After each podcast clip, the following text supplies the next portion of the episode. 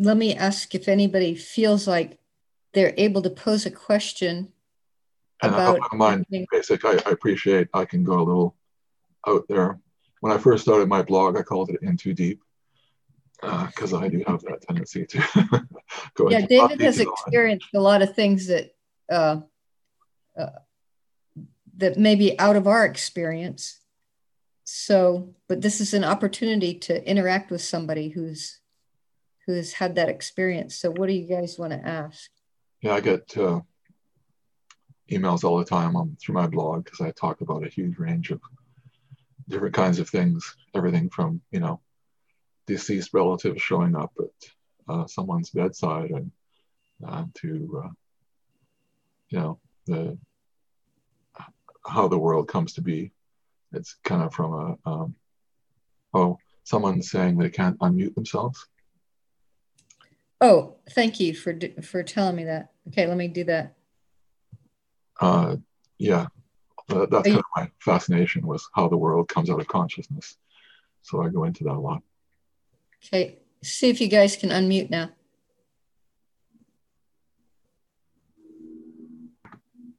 Uh, I have a, a question, David. So the experience of um, witnessing of sort of the separation of the i guess the i'm probably not describing this as well as you could but sort of the, the, the, the separation of the self from the consciousness. How would you on the spectrum of like a purely intellectual event of like just theorizing something in your head to a event that is as real and as physical as us sitting here talking to each other right now where on that continuum would you place that experience of like that expansion of consciousness? It's, it's as real it's right on that other edge of, of being as real as we're talking right now. Um, now it's more abstract than than a physical thing but consciousness is can when we first experience it can be this distant kind of thing. We we can sort of like seeing it through the fog but as it gets clear it becomes very um, real, uh, but also it becomes very intimate because it's who we are. You know, is it is intimate or is our most int- intimate thing. Um, so yeah, a real st- solid sense of of reality to it. But of course, there's degrees, because we can have, you know, a vague sense of of not being this, but not really clear on what we are instead, or or uh, we can have a taste of of being the witness, and then we fall back in the mind, and then uh, the mind kind of like, oh, I don't know about that, and and uh, you know, doubting, and, and so on, and and um, and there's just flavors of quality. Um, witnessing deep sleep is is when it's really obvious because uh, there's that wakefulness when when the body is asleep, and and if we actually are clear enough, we try to move the body, it won't move because it's asleep. And you occasionally see stories of people who start to witness sleep and, and they can't move their body and they kind of freak out about it because I can't move my body, but the body is asleep. they, they woke up during sleep and they didn't see, watch their body fall asleep. Um, so it kind of makes them nervous. Um, so there's kind of like variations of spiritual things that are essentially a spiritual experience where people don't recognize them as, as such. So there's a lot of nuances and, and, and flavors of, of this can show up. Um, lucid dreaming is, is somewhat related to, to witnessing dreams. Uh, witnessing is, is kind of a staged deeper in a sense, but it's very similar to that kind of description where people are, are conscious during their dreams and, and, and remember them. Although, although personally, I, I kind of see uh, dreaming dreams as kind of taking out the trash. It's kind of mm-hmm. processing the day's experience, mm-hmm. and it's kind of random noise, a lot of it. Um, so I just kind of let it go by and don't pay a lot of attention to it. But some people, you know, that that's that, that's one of the ways they tune into their their uh, intuition and that. So it, it, it varies.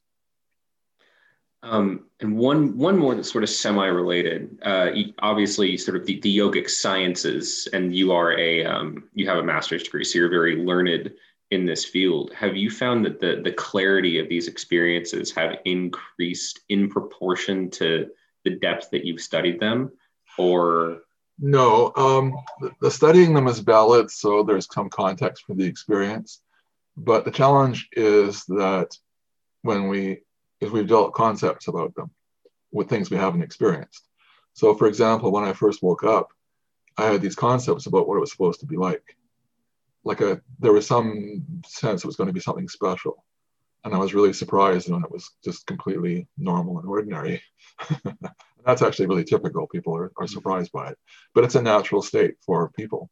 Uh, it hasn't been as nat- normal or, or typical rather in, in recent years, but it's becoming much more common more recently, and especially in the last 10 years. Um,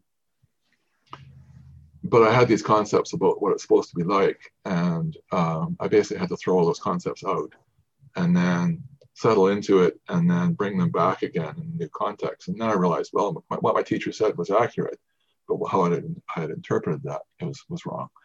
But still, there's this kind of thing. Um, like in the in one of the old texts, uh, a very famous sage says that it's important to desire unity. Unity is a further stage after awakening. But you know, as I point out in my writing, um, you're not going to desire unity if you don't know it's there. And so, um, so there's a, a there's a, some importance to to being aware of this. Now, some some teachers view that that um, the concepts about these stages is, is going to be a barrier to living them in the sense that, that I talked about already. And so they avoid talking about stages. But what that's done is created a, a scenario where some teachers teach that there are no further stages because their teacher didn't talk about them. And, you know, um, or the, and, and they, a, a lot of what's happened in the non-dual community, for example, is they've taken Vedanta, which is about oneness and, and totality, where everything is all one inclusive. And they've applied that to the initial awakening. And they kind of say, well, there's this inner oneness, and I experience the world as illusory, so it I can skip that, ignore that part. So it's oneness, and this is oneness, and this is Vedanta. But it's mm-hmm. not actually actual Vedanta. It's inclusive of the world. It, it, it brings it all back in again, yeah. but now in the context of consciousness. So um, each each stage brings its own basically sense of reality and um, and sense of the world, as I mentioned, and sense of self. Um, so there's there's kind of two old sayings from uh, from from the uh, teachers uh, from the tradition is uh, knowledge is different in different states of consciousness, mm-hmm. knowledge is structured in consciousness. Um, and so uh, when you're reading spiritual works, it's having a sense of the stages gives you an idea of where they're speaking from or to. Uh, because if we think that it's all the same, then when somebody's te- speaking about one stage and we're trying to interpret it through this other stage or understand, then they kind of get mushed together. Yeah. Um, and uh, that's that's somewhat happened in Buddhism, for example, where where Buddha did did speak to further stages, but because they avoided talking about stages, they've now most um, uh, Buddhist teachers that I've talked to are have this assumption that there's there's just one. Where you have people like Adyashanti, on the other hand, uh, he's a Westerner who's in the Zen Buddhist tradition, um, who uh, has gone through uh, over four stages now. So he's he does talk about stages. That was a very thorough answer. Thank you for that. Sorry. Yeah, no, no, no. That was that that went further in depth than I was expecting you to go. Thank you very much. You're welcome. I have a question. Um, is this practice just about living more, like being more aware of your surroundings, and then being deeper into life than just what we see, like as a physical aspect? Yes, you could frame it that way. Uh, and when when you look at it as a as I spoke about in, in part of it there, um, seeing the seeing um, yoga as renunciate practice when you try and discount and avoid the world um, then then um, the the balance is wrong whereas if you see it as part of an uh, of, of a, a growth a personal process it's not about some you know uh, ultimate goal of enlightenment per se it's about the process the path itself and a progressive progressive development of quality of life so that you're you're not living in, in suffering. You know, most people aren't, aren't going to think of themselves as living in suffering. But when you're identified with a, being an individual person and uh, are experiencing life as happening to you and um, and, uh, and and so forth, then basically it's it's it's a it's a rough way to experience life. Whereas you can step back into that broader context of, of consciousness itself, and you can heal the, various uh, traumas and challenges in in in uh, in your body, mind, and emotions. Then your quality of life goes up dramatically over time. Yeah, it's uh, it's yeah, it's great. Thank you. Um, I had a question. Uh, I was wondering, so whenever you reach samadhi, it's like, uh, or I, I was wondering, once you reach samadhi, you also reach like some understanding about how um, you are not your body nor your mind. So I was wondering if this was uh, completely departed from the mind, then um, what processes this information? Like what um, through what medium? Yeah, it's a good point. Yeah. Um, so samadhi is kind of like this thing where at first we just kind of it's like dipping our toe in the water, you know, we just kind of touch in and out and touch in and out. And then over time we're able to go in more deeply and, and fully and and then we're able to go in. But oftentimes at first we don't even notice we, we were until afterwards when we come out. Because when we go in, the mind goes silent, there's nothing thinking about it or experiencing it. It's just it's just a quiet space. And then we come out, it's like, oh, and then we start thinking, oh, I wasn't thinking there for a minute. And but gra- gradually, consciousness itself becomes more awake to itself, so to speak, um, the, through that purification and so on. And then it becomes more and more uh, obvious uh, in our experience. And then it becomes more and more obvious that that's who we are in our essential nature. So it's kind of like, like a gradual process of repeated experience and um, getting to know this deeper part. At first, we don't experience it ourselves, it's just some blank space, essentially, in our meditation. Um, and then just gradually, uh, it's, it's uh, more integrated into our experience. Is that, uh, did that answer your question? Um, yeah, sort of. Also, I was wondering, um, basically, the way I've I thought of it for a long time is I always had like mind almost synonymous with brain, and I was wondering, um, could samadhi also be ha- have activity in the brain, or would that be considered like also have, ha- having the mind active? Well, the mind has a certain um, pattern it, it, displays during samadhi in the EEG. Um, like it becomes more coherent, and like I mentioned before, the the, the brain starts working simultaneously. Um, the uh, brainwaves become much finer. Um, but um, yeah, and then it's just that repeated uh, experience integrates it into our daily life. So it's not a, it stops being a separate experience. It becomes part of just our, our regular, um, you know, and we get, get to know it better and better. But it really varies. I mean, some people, some people, um, they start meditation and it's like, it's like a light bulb goes off and it's like, oh yeah. And so what happens is we, when, it becomes clearer and clearer, and then the mind adjusts the experience afterwards, and then it kind of can give it words and and and so on like that. But it's after the after uh, uh, that we start to recognize it and, and, can give it language and and relate to it. Um, it's actually one of the challenges at first too is is because the experience is very quiet and there's no content to it um, it doesn't make a memory impression. And so it's hard to refer back to. And so the mind doubts it. It's like, did I really have that experience? Did that ever happen? And then we have it again. It's like, oh, oh yeah, yeah, I had that before. And and even you know there there are times when you know we can listen to beautiful music or, or um, you know see a beautiful sunset or something like that where we can fall back and and have a trans uh, experience of samadhi. It's not um, a rare thing. And in fact, uh, consciousness is essentially the neutral gear of our functioning. And um, each time we, we shift from waking to sleeping to, to dreaming to sleep and, and then waking up in the morning, we actually drop into consciousness for a moment. Uh, so we actually transcend every uh, multiple times every day.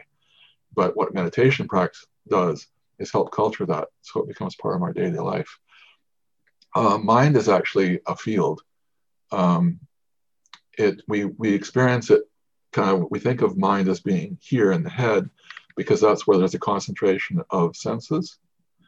Um, uh, most of our senses, except for touch, basically are concentrated there.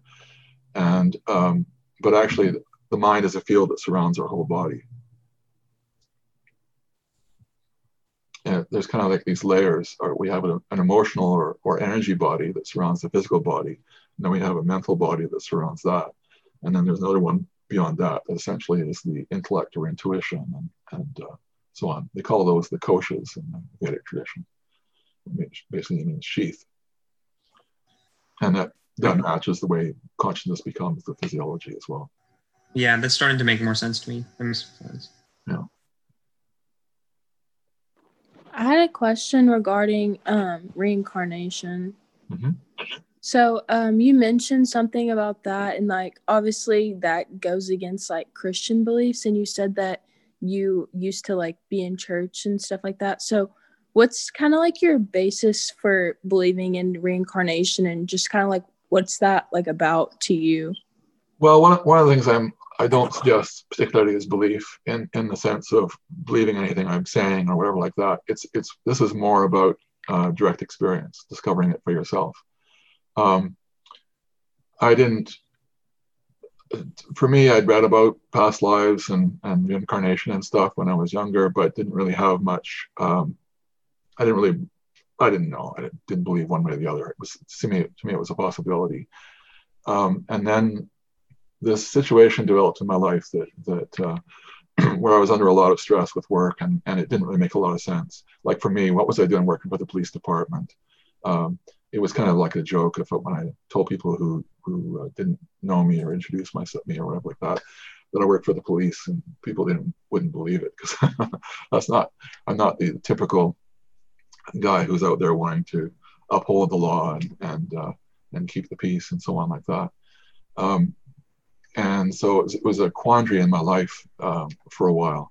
But what it did for me is it kind of broke through um, when we come into this lifetime, there's kind of a, a, a, veil that's put over our past memory, and so that we can experience this life as it is. Um, but uh, there is that potential to break through that veil and start to remember our prior lifetimes, and so that that's what how started to happen here. And once I'd opened the door, I basically gradually started to remember bits and pieces from my last life, and uh, and then it kind of filled out a little bit more as as it as I remembered. And I didn't recognize it as a past life at first, but it just, it, as it filled out, it became more obvious. It wasn't just some weird imagination thing. And it turned out, it, eventually, what I was remembering was the circumstances in that life that led to me experiencing uh, my life in the police department.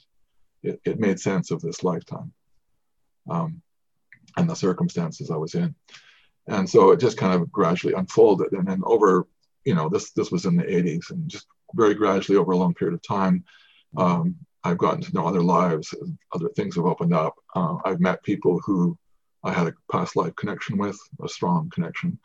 And so um, there was was just really obvious uh, not necessarily what the connection was but just that you know you meet someone and it's just like an immediate sort of like i know you. Where do i know you from? And you know but you know there's no there's no connection in this life but but um, there's a strong uh, you know uh, heartfelt um, sense of connection with that person and uh, and then that sometimes would trigger memories that, that uh, oh that's where it was from and so on so it's not uh, there's lots of people who are uh, on advanced spiritual practices that have never explored past lives and don't consider it important um, in my process, it, it has had a role because it's uh, I have this strong intellect that wants to understand, and so it's it's um, look back at that.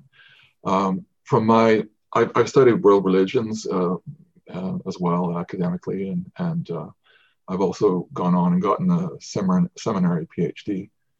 Um, and I, I, have studied the, the tradition, uh, the Christian tradition as well, in that on that level.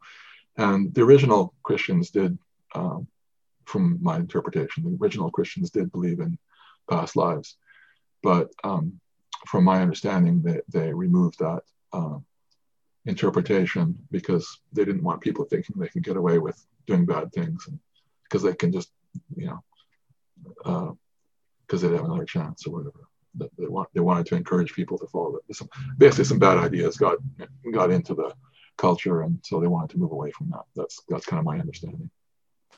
I was gonna say something about that too. Like, if there is reincarnation and we're aware of that, like, what's is there even a point to trying to do good in this life and trying oh, to? Oh, yes, very much. Yeah. See, yeah. the thing is that well, it, fundamentally, it's about what they call karma. Karma means action, and essentially, you know, from the physical law, for every action, there's an equal and opposite reaction. And if we're um, so that everything we do has a consequence. And so um, we have to deal with that at some point.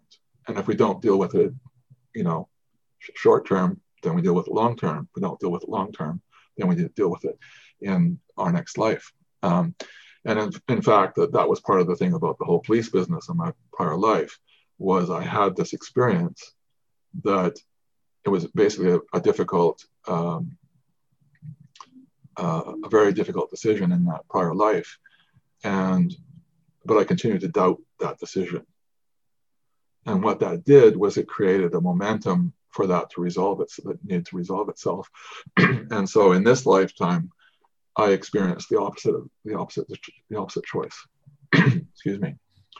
Um, and uh, it would take a little bit of background to explain that, but but um, but basically it it uh, I went through about a 10 year period in my life where I was resolving um, the, the, quandary I found myself in from that prior life.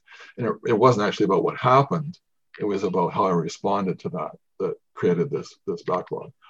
And so um, the, the idea is, is that you have control over your action, but you don't have control over how the, the results show up. And so um, the ideal is to is to um, focus on doing the best you can. I mean, we all make mistakes and mess up, but doing the best we can and to, to be working on working things out and uh, healing and uh, supporting others, uh, our loved ones and so on. And, and, um, and, and through that, we work through our, our, our, our debts, you could say. Um, and uh, yeah, the, Christ, the Christian idea of sin is, is kind of um, is related, but um, it's kind of it makes it a little bit black and white. Um, whereas to me, it's a little there's a little more nuance. There, there's kind of gray areas where there's a, there's an influence, but it's not as bad and it's easier to resolve. And as as you become uh, more uh, skilled with consciousness itself, you know, like I mentioned, the Samyama from the Yoga Sutra, um, you become able with some things to heal them on that level, resolve them uh, energetically, so that they don't have to show up as events in your life. Excuse me.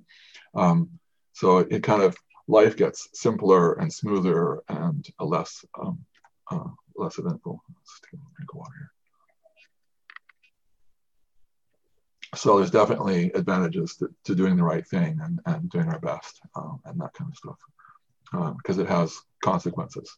And it's and again with quality of life. You know, what kind of life do you want to lead as you get into your uh, later years and retirement? do you want to live a life of, of regret or or boy, I, I shouldn't have done that, uh, or do you want to live a life where where you can be satisfied with what you managed to accomplish?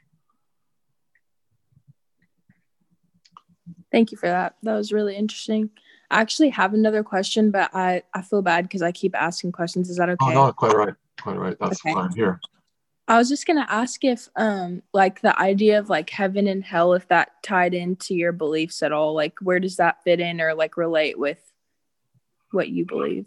Well, uh, from my perspective, um, the world is built up in layers.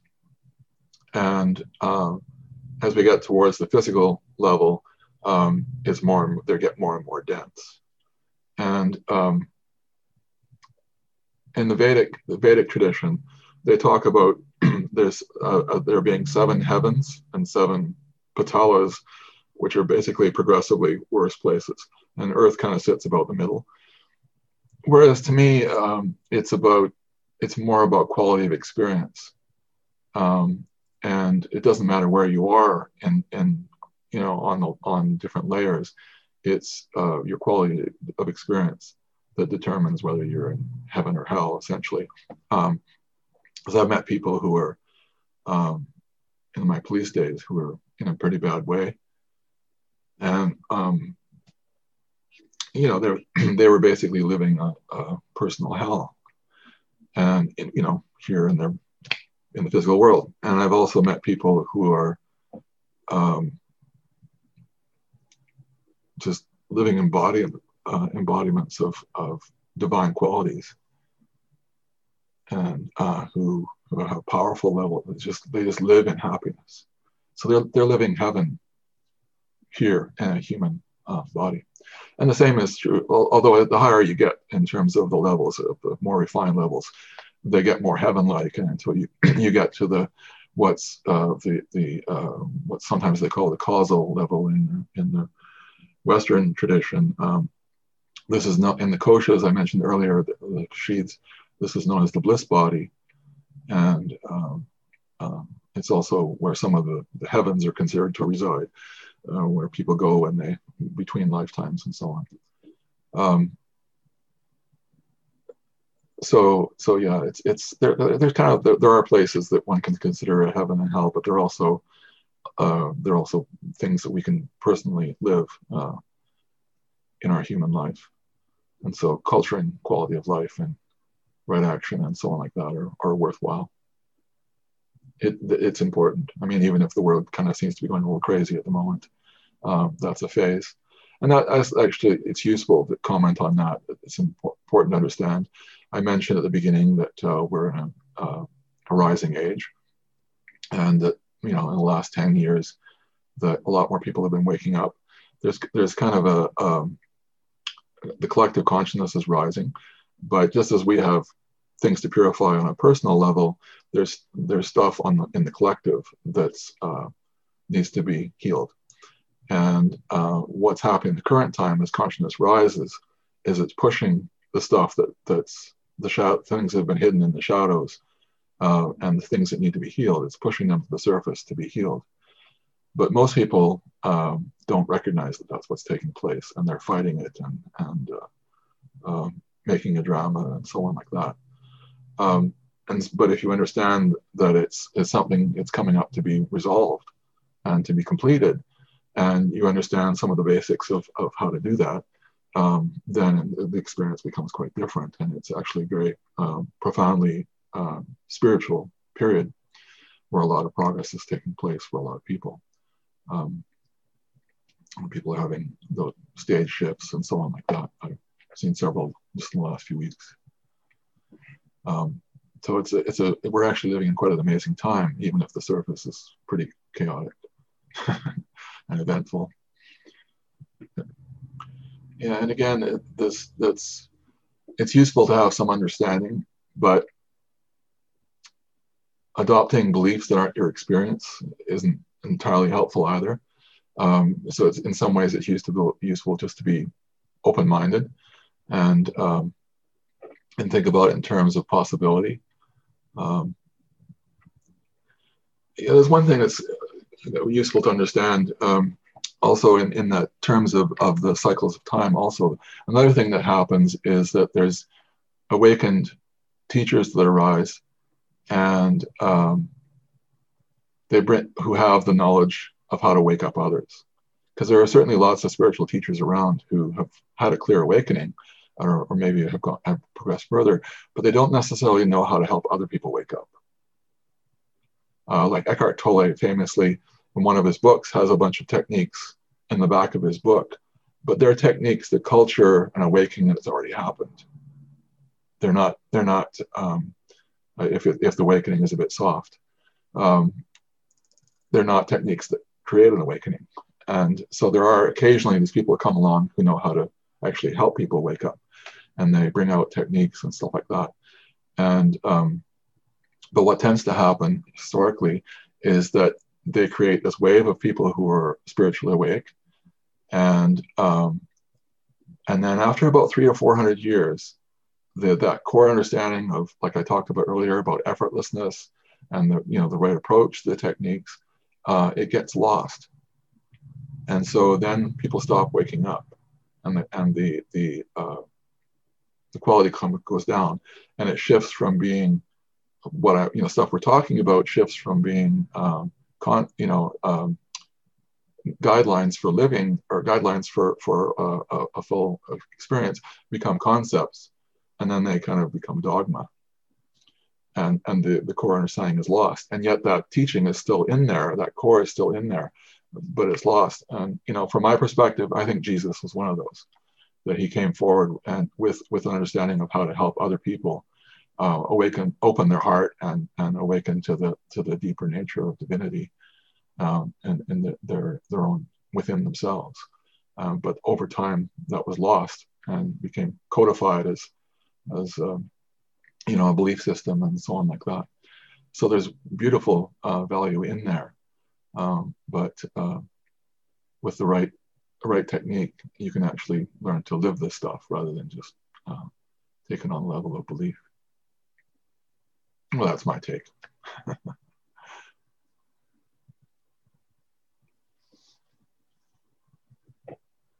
and it's beautiful too that that um, um, people your age are are interested in this stuff.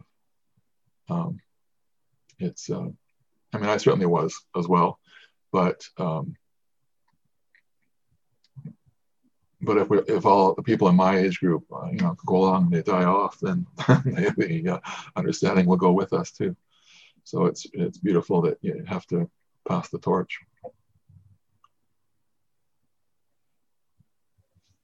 Um, um, I had a question. So you mentioned that at the beginning, like for example, when you said about Jesus, you said how maybe if we had continued like living that way, it wouldn't necessarily have become more like codified and turned into what it is now. So I'm assuming like religion, like the strict like concept of what a religion is.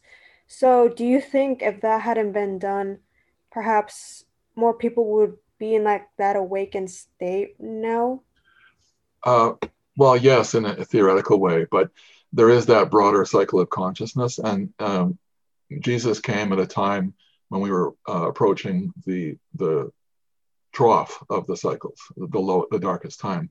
Essentially, the, the, the trough of the Dark Age in about 500, 500 AD um, is um, it was the trough of the of the Dark Age, when consciousness was at, at its lowest. Um, and um, so he you know, apparently came to help uh, people through that process um, and with that more difficult time. So uh, it would have been very, very difficult for that to have been sustained, for his teaching to have been sustained clearly through the, the dark. But it's true of everything. I mean, I, I, I have this degree in Vedic science, but here I am, uh, you know, telling you what's wrong with with in, uh, with the, the, standard interpretation of, of one of the core texts. Um, you know, because it's it's uh, it's true of just about everything. And I mentioned about Buddhism earlier, and and uh, um, you know how that's that's lost its understanding of stages, and uh, it, it, happens the world over. Um, it's just that's just part of the process of of being human, and those very very simple. It's just it's, it's just funny because because the the the way in into source into divine is very, very, it's the ultimate in simplicity and awakening too. It's like one of the things that happens when people wake up sometimes, especially people like me who've been studying for a long time, like, you know, how didn't I get that much sooner? It's so simple. but but it's something that has to be recognized directly and um, and it's so easy for that simplicity to be lost when, when there's strong minds who are thinking they can make it better or or uh, you know uh, improve on it or, or you know the, and and that just messes it up and, and I've seen that myself you know just as a as a meditation teacher and some other people who come along and they learn and then they decide that oh if I just add this other thing it'll make it work better and um, and and then it just kind of falls apart. Uh, so yeah, there's there's a, a beautiful simplicity in there, but it's so easy for that to get lost. And it's happened over and over. But you know, there is that potential we're in now for for his teachings to be revived in a in a um, in a holistic way where where you, can come to know what he spoke of directly. Now, I hope I'm not offending anybody. I I I think uh, uh, Jesus is a, is a beautiful teaching. Um, can't see it from here, but I have a picture. um, one of the classic pictures of with the robes.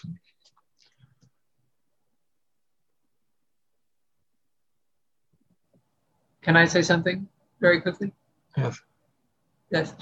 Uh, I just wanted to say that, uh, uh, just kind of piggybacking off what you were pointing out, is that oftentimes uh, when these teachings, which are really all of the same nature as far as the the basic direction, which was the the recognition of our of our deeper nature. When they were coming through these great teachers, oftentimes the, the teachers would even make a disclaimer that at a certain point the essential understanding would be lost.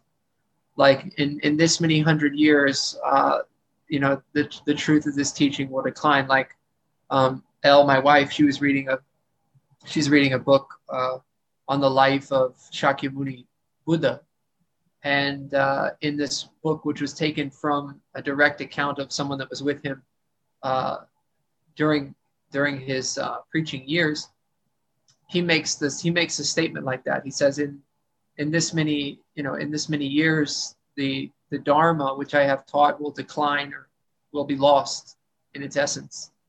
And I suspect that other teachers also made similar uh, yeah. statements. Yes, I, I would agree, and and uh, yeah, and and it's interesting too because one of the things Buddhist Buddhism was was a simplification of the Vedic tradition, because the Vedic tradition lost it, its source, and so it got really caught up in ritual and and gazillions of gods and all this kind of stuff. I mean, it, it basically at its core uh, has uh, you know one God perspective, but expressed in many many forms. Um, and um, you know, it just got to be a bunch of ritual and people people praying to to graven images and you know that kind of that kind of thing.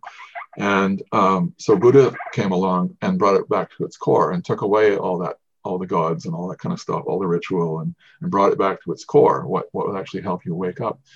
Um, but now a lot of modern Buddhism has brought a whole bunch of that stuff back again, and they've given some of the gods different names and, and that kind of stuff. But it's the same thing again. it's it's just the nature of human minds to to want to to express. And, and certainly there there are Buddhists that, that came along and, and, experienced these forms, and so they wanted to celebrate them and, and that.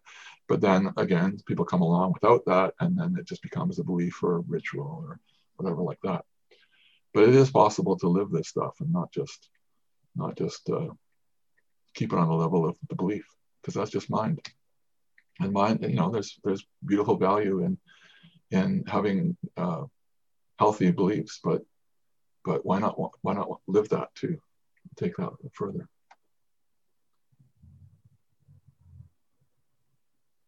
Thank you for answering my question. You're welcome um, in the, the era that we're in now, where, you know, internet media has allowed pretty much anybody who wants to have a voice to be able to have a voice, whereas in the past, seeking out an illumined teacher might be more of a axiomatically discerning experience because yeah. in order to find someone they would have to already be pretty well established do you have any sort yeah, of tips, tricks, and sorry? Just to let you know on that on that point, that my teacher's teacher spent 14 years searching for his teacher. Do you have any like tips, tricks, and helpful hints that might help someone who is searching that out find someone who is separate the the, the wheat from the chaff, find someone who is actually a fundamentally good teacher of this kind of stuff rather than someone who is just spewing potentially harmful nonsense.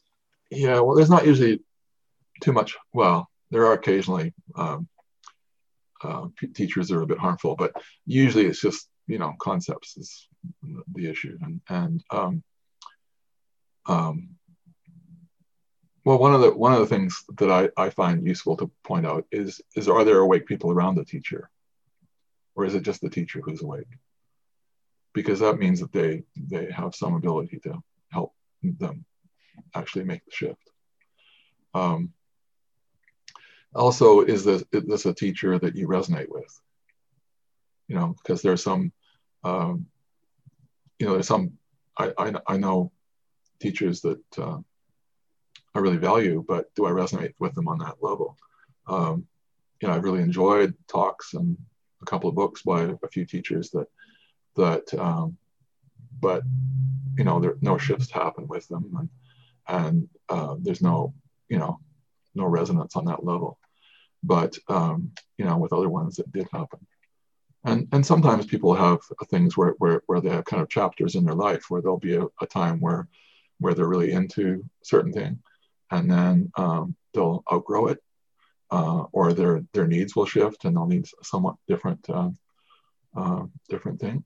Um, so they'll spend another little bit of time searching again and finding a, a teacher, or their friend will tell them about something and they'll go check them out, and it's like, whoa, you know, this is cool, or whatever. Um, or sick, I guess is what I should say. dating myself. yeah, so it, it's a it's, it's kind of a process, and we all have our own processes. Some people find what will carry them right all the way through, yeah, and some people will go through a, a more chapter-based thing. I had more of a chapter-based life. Mm. Thank you for that. Thank you. Yeah. Yeah, what I find really amazing is I, I, I know a few people who have had, uh, or several, there are several stages awake now in their in their late twenties, and you know, for me, it sort of unfolded in my in my late fifties, um, and um, so there's there's a much smaller life in which to live this out, and it's really beautiful to see uh, to see that uh, unfolding going on. Of course, they're in the middle of. They have all the busyness of life and, and family and all that kind of stuff yet to happen. That, that so they're going to have a, a, lots of ups and downs still. But uh, um, so you mentioned that when finding a teacher, um, whenever like you wouldn't necessarily like resonate with them, like it would like there also be um, you you would know like because you no shifts would occur with them, right? So oh, does like just whether you relate to how they how they talk about it. Um, you know, I'm I'm pretty intellectual and and uh, visual. Uh, I experience a lot of stuff visually, and um, so I frame things in a certain way. Um, Andrew has a much uh, also has a strong intellect, but also has a more devotional uh, emphasis.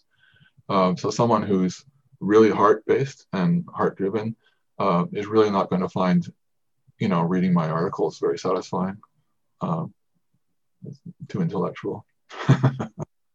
um, but other people who are, you know, into consciousness and all the details, then you know they really enjoy that, and and uh, that can be valuable. Um, uh, nobody's waking up through reading my stuff, though. Um, it's more uh, helping support them. Uh, so you know i don't I, I, see myself as a writer not not as a teacher in that kind of spirit in that kind of spiritual sense. Um, but i do know know a couple people that are they're doing well at helping people shift.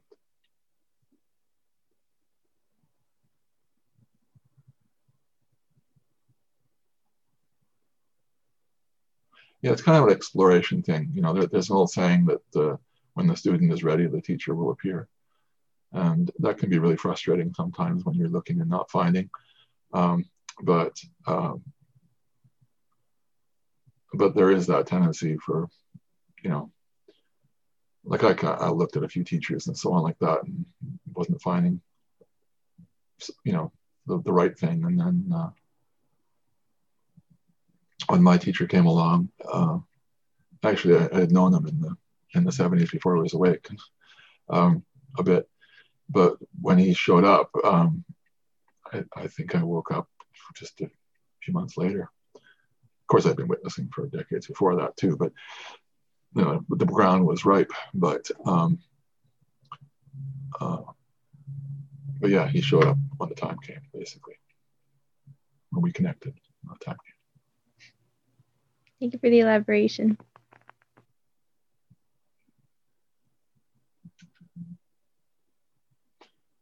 And there's much to be learned just from from the the broader spiritual community. Um, but you know, I, I sometimes go to the Science and Non-Duality conference in California. They have around this time of year, uh, but not this year, of course, because of COVID. But um, that's so because of science and non-duality, they basically have scientists with a spiritual orientation and primarily non-dualists. Um, and then sort of some of the more famous people like Deepak Chopra and, and stuff as, as speakers. And they kind of have the main hall, and then downstairs in the basement they have, you know, a number of other other rooms with speaking going on. So they'll have about eight tracks of people speaking at, at the same time. And what I found was the better speakers were all in the basement. and you kind of found out by word of mouth who the, the good ones were. Whereas the famous guys like Deepak Chopra were up on the main stage and, um, you know, being live streamed and all that. But, um, but he's not awake yet, you know, and, and it's, it's still concepts. So it's, uh, you know, I'm not going to help you wake up that way but, but know, it's, it varies. You know, there's some quite remarkable people out there, um, but they're not always easy come by. You know, I, I, I know a woman who, who she lives in Hawaii these days. When she looks at you, she can see not only your, your energy, but you can see your chakras, your DNA, and your um, your uh, birth chart, um, what, what the, the, position of the, the planets were in when you were born, and what that's doing with you right now. And, and uh, just you know it's amazing. Way beyond what i can do.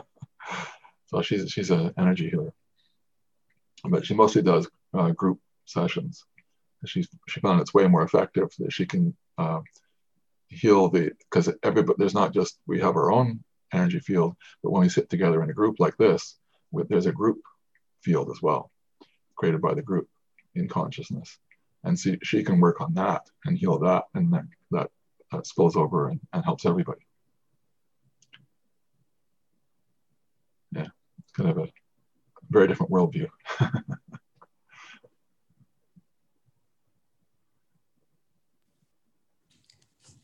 David, I'm uh, I'm just so grateful for your your time with us, and I know the students are too guys, lots of great questions. Thank you for being so open hearted. And I know it's a reflection of David's uh, attitude, which is really um, low key and open and matter of fact. And uh, thanks for being so down to earth. You know, oh, thanks. You've obviously had very uh, deep experiences that have come a long way. And uh, but we, we still feel like, wow, you're very approachable, just like, you know, we felt with Andrew. So um, thank you. Um, and I'll, I'll continue to tell the students about your uh, whereabouts, you and Andrew's whereabouts, and how they can keep in contact with you uh, if they have any questions or anything like that. Um,